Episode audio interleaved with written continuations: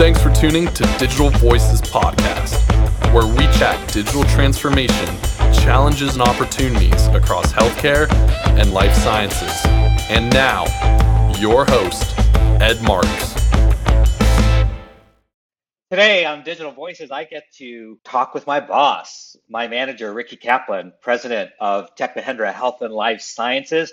And we're going to talk a little bit about digital transformation and, and making that transformation yourself as an organization. So, we talk a lot about digital voices. We cover everything from pharma to provider to payer to retail, everything in between, and but most importantly, the patient.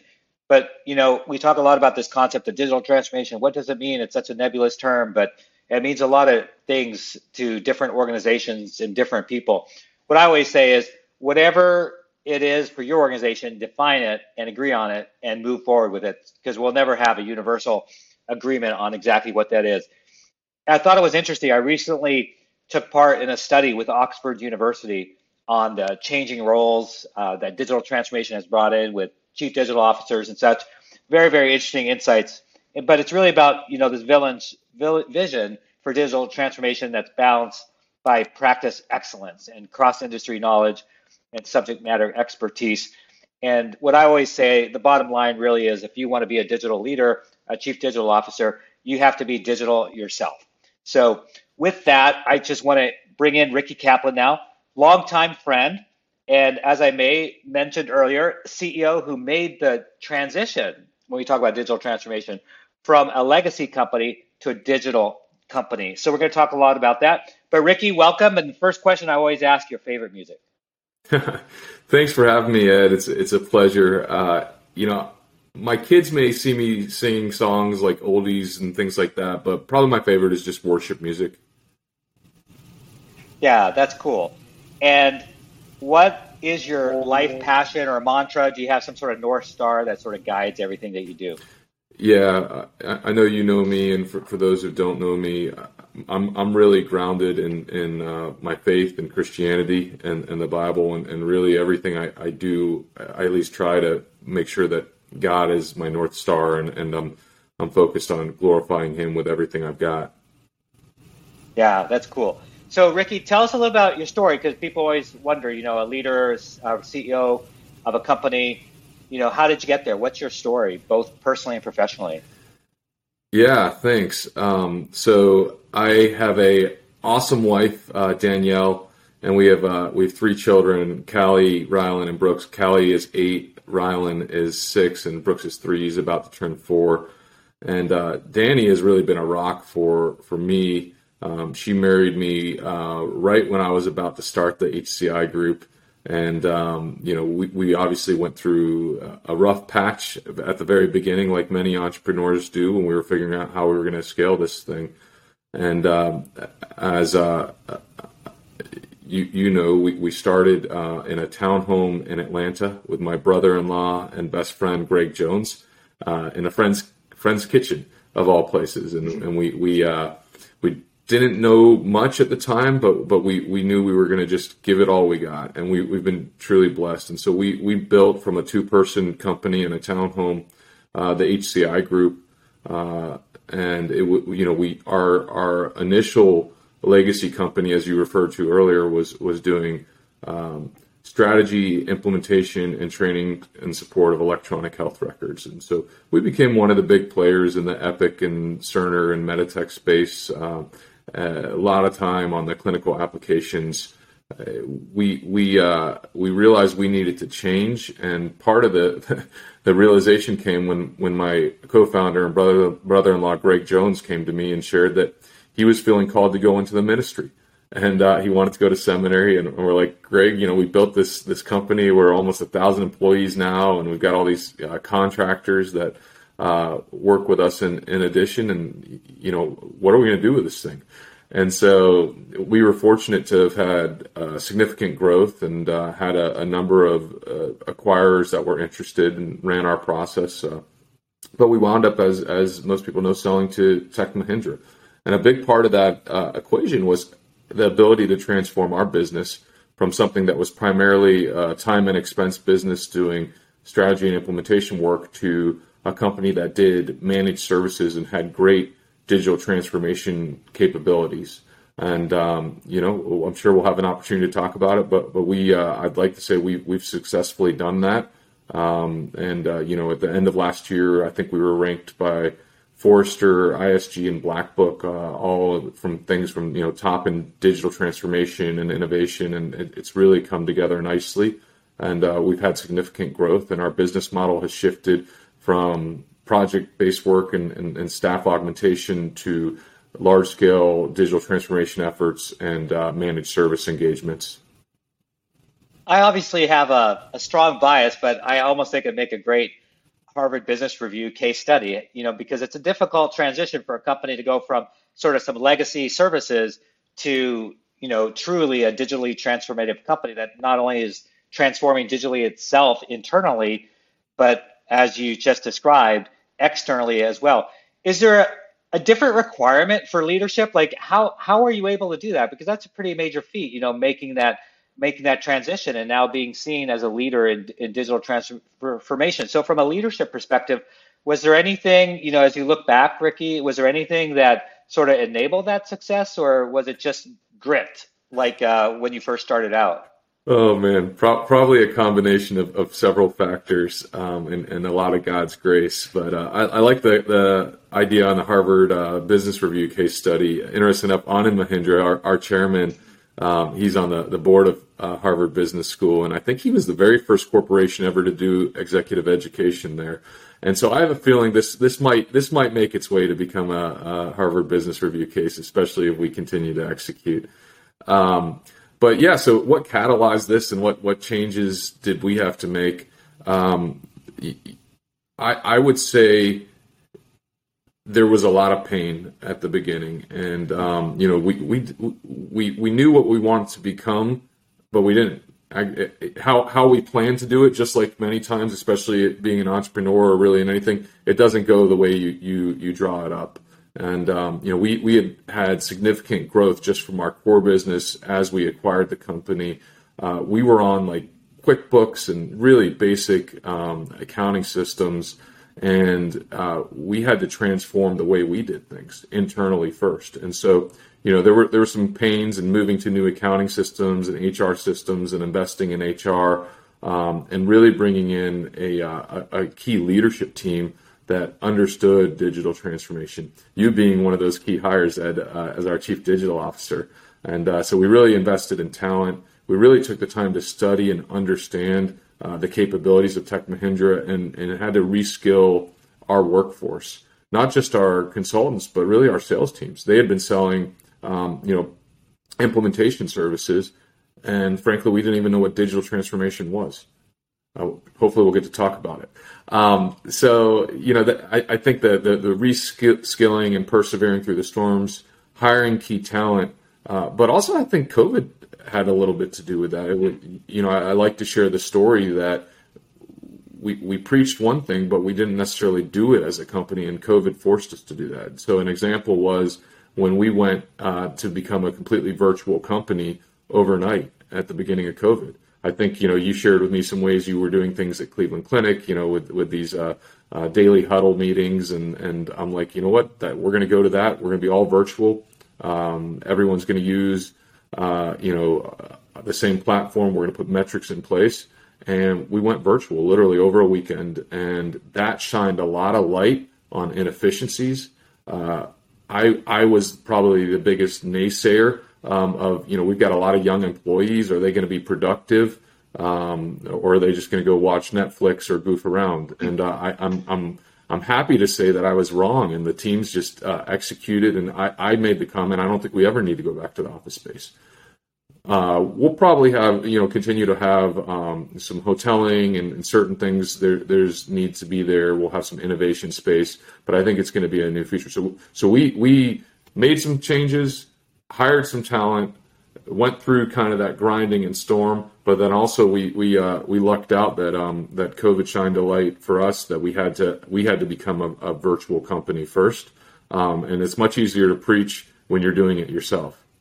Yeah, no, that's that's definitely a key learning, I think. And I, as I mentioned earlier in that Oxford study as well, it's to be digital, you have to be digital. So yourself as a company, as a leader, and that's that's really cool how you pulled it off and and those three or four tangible ways in which which you did it and we did it as an organization. So now you're president of originally you just really focused on the provider side, but now you have a very broad focus for all of health and life sciences and digital transformation in these other sectors like pharma and payer side.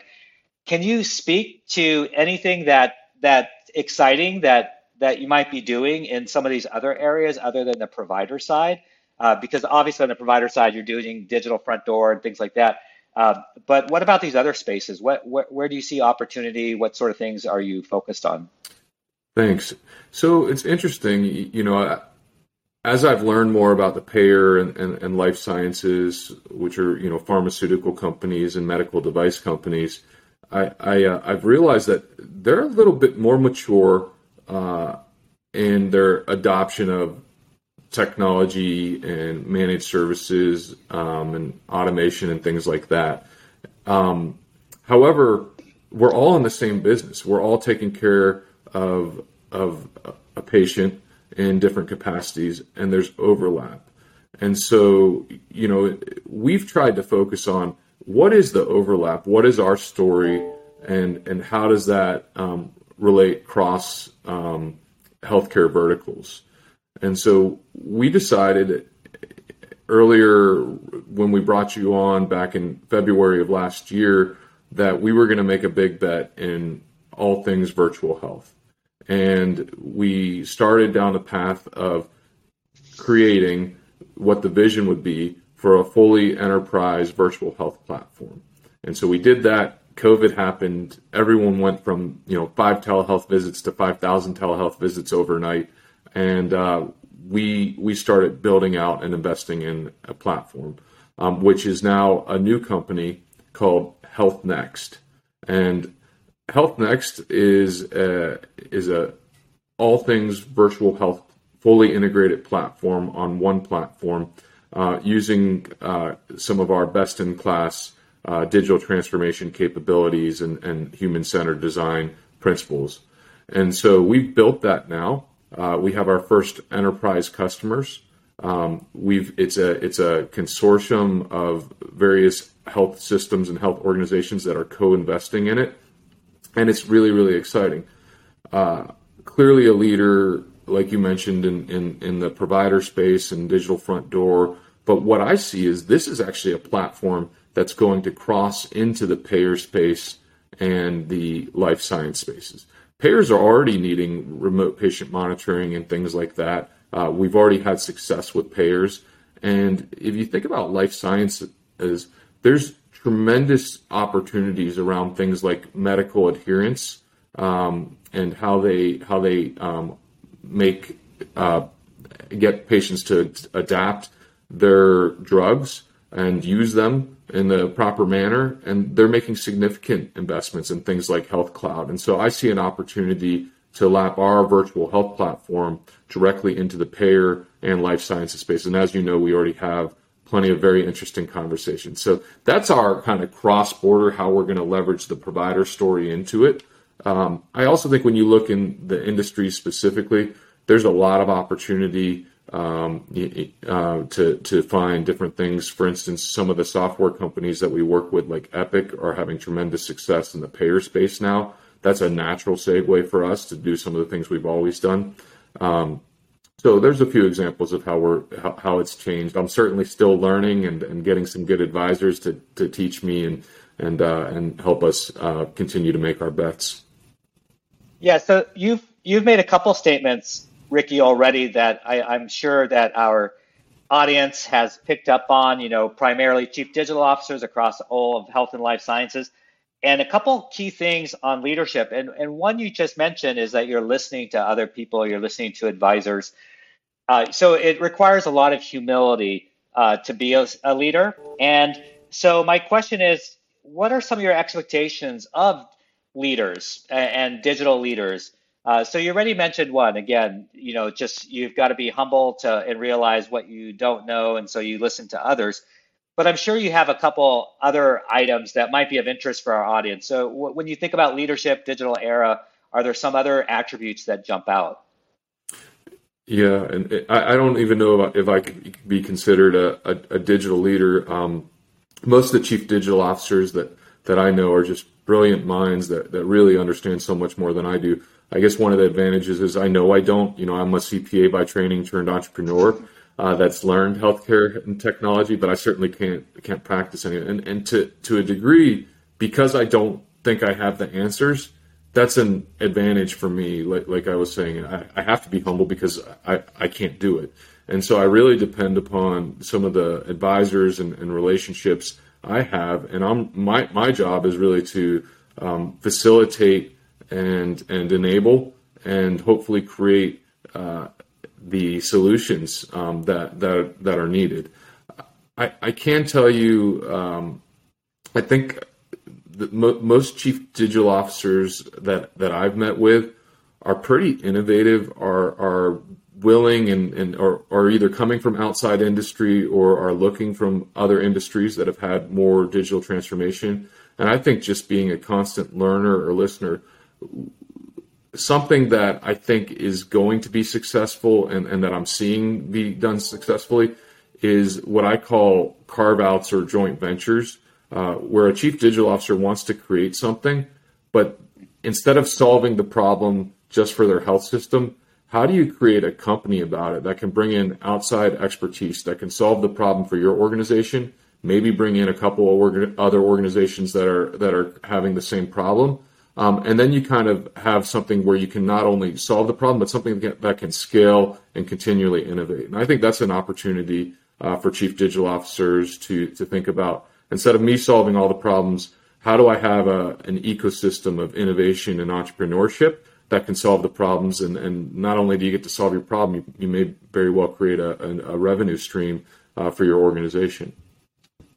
Yeah, that's that's really strong uh, perspective and ideas there. It really is about that collaboration and partnering more than we ever have before. And that's what I like too, Ricky, what you were saying when you were talking about all of health and life sciences, how some of the same solutions definitely go across all those silos. So in the past, what has held us back from transformation is really the silo thinking. And now there's this new era, I think, with the digital era, and certainly the way that you've positioned your company in that we are cross collaborators and taking the best that we can learn from these other areas, these other verticals, and bringing them together and eliminating the redundancies, the inefficiencies, and so forth. So, really good stuff. Look, we are almost at the end of our time. I wanted to leave the final comment to you, Ricky. Anything that perhaps we touched on, you wanted to double down on, or maybe something we didn't touch on that you might think would be interesting for our audience, whether it's about leadership, digital transformation, the future, where we're headed. Uh, the platform's all yours. Thanks. You know, w- one thing that that has been on my mind recently is just how hard the country of India is getting hit with COVID. Um, you know, I, we've had a, a, few members on my team um, that, frankly, I, I, didn't even know pass away. Um, you know, there's a there's a gentleman who was 30 years old who worked out all the time and um, uh, you know had a young family, and I, I think. Uh, I bring that up because because we, we need to pray for India. We're not out of this pandemic yet, and um, with that said, I also want to um, just commend and, and, thank all the chief digital officers and people that um, may be listening to this call because I've seen tremendous innovation in healthcare, and I'm so uh, so grateful for um, for what you have done. Um, and, and, a lot of times it goes unrecognized because uh, we're not necessarily on the on the front lines. But you know, thank you, and, and we need to continue to innovate. Uh, one of the things that is exciting to to me is this virtual health platform that we put together. Uh, we were able to bring to uh, an organization in India called Good Shepherd India, uh, which has access to tribal and rural um, places throughout India, as well as a lot of the slums. And they're launching virtual health company in, in some of these areas. And uh, it's just encouraging to see what we do being applied to be able to save lives. And so, you know, I'm, I'm grateful for the opportunity to have gotten to know a lot of the, the chief digital officers in our industry and look forward to, to hopefully getting to know more of them. Thank you so much for having me, Ed. Yeah, Ricky, very insightful. We appreciate your time and thank you to our audience. Thanks for joining us, and we'll talk soon. Thank you. Hi, this is John Lynn from the Healthcare IT Today podcast. If you like the latest rumors, insights, and happenings in healthcare IT, you'll enjoy hearing my colleague Colin Hung and myself debate and share the latest happenings from the world of healthcare IT. Find the latest episodes or dig into our archive at healthcareittoday.com or search for Healthcare IT Today on your favorite podcast application or YouTube. When it comes to healthcare technology, we love this stuff, and we can't wait to have you join in on the discussion of everything health IT. Thank you for listening to Digital Voices Podcast with Ed Marx. If you enjoyed this episode, subscribe on your preferred streaming service and leave a rating and review. And most importantly, thanks again for listening.